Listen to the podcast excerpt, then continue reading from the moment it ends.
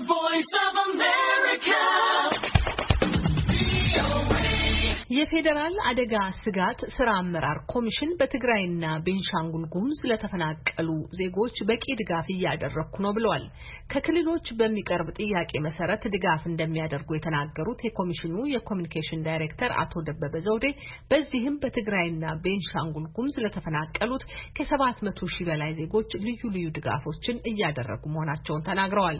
በሁለቱ ክልሎች ያለው ችግር ከአቅሜ በላይ አይደለምም ብሏል ኮሚሽኑ አዲስ ቸኮል ያነጋገራቸው ከቅርብ ጊዜ ወዲህ በርካታ ነዋሪዎች እየተፈናቀሉባቸው ላሉት የትግራይና የቤኒሻንጉል ጉሙዝ ክልሎች አስፈላጊውን ድጋፍ እያደረገ መሆኑ የአደጋ ስጋት ስራ አመራር ኮሚሽን አስታውቋል።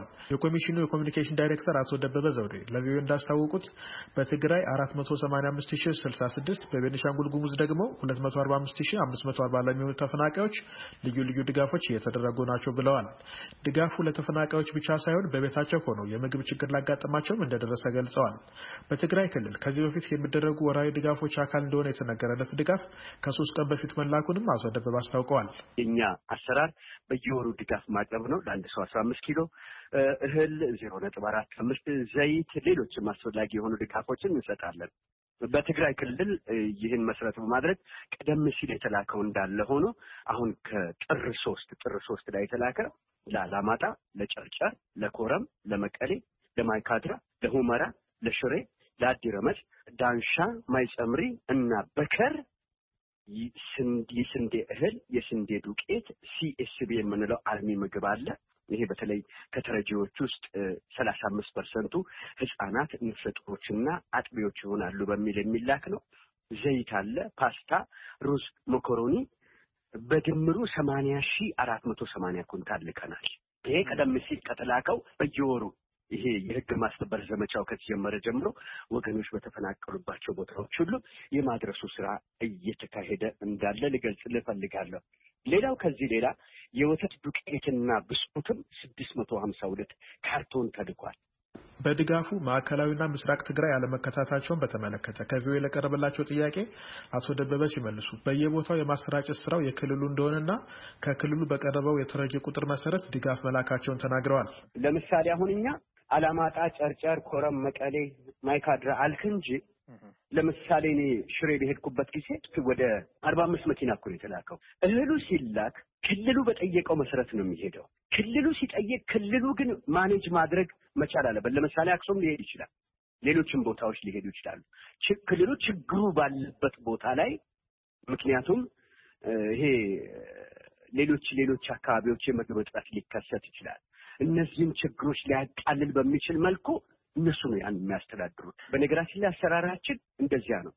ለክልሉ ትሰጣላችሁ፣ ክልሉ ነው ክልሉ manage ያደርገዋል። ይህን manage ሲያደርግ ግን የእኛ ስራ emergency coordination center ኡ አለ ብያለሁ፣ የመከታተል ነው።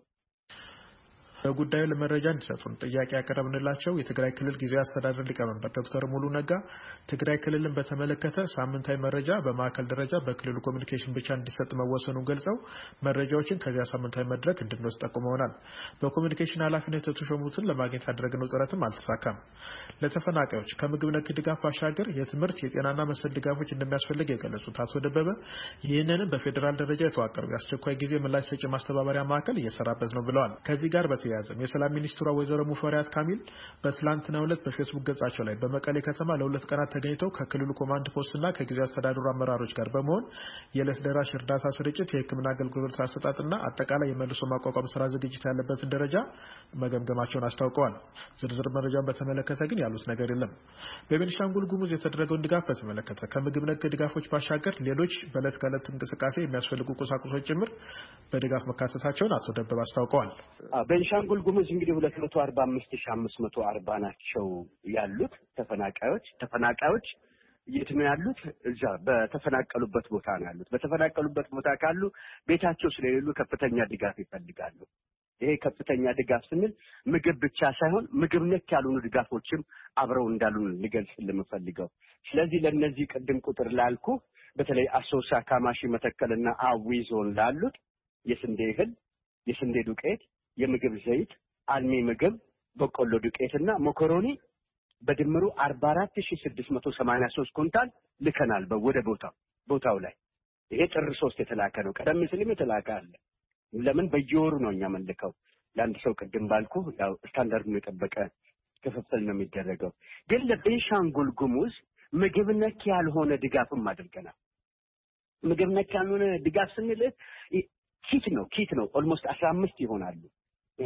plastic sheet አለ፣ ሳህን አለ፣ ድንኳን፣ ጀረቃን፣ ማንቆርቆሪያ፣ ኩባያ፣ ጭልፋ፣ ባልዲ፣ ጆግ፣ ሳሙና፣ አልባሳትም ሊኖሩ ይችላሉ።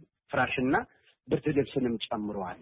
እነዚህን ወደዛ አካባቢ ሶስት መቶ ሰላሳ አንድ ሺ አራት መቶ ሰባ ስድስት ወደ ቦታው ልከናል።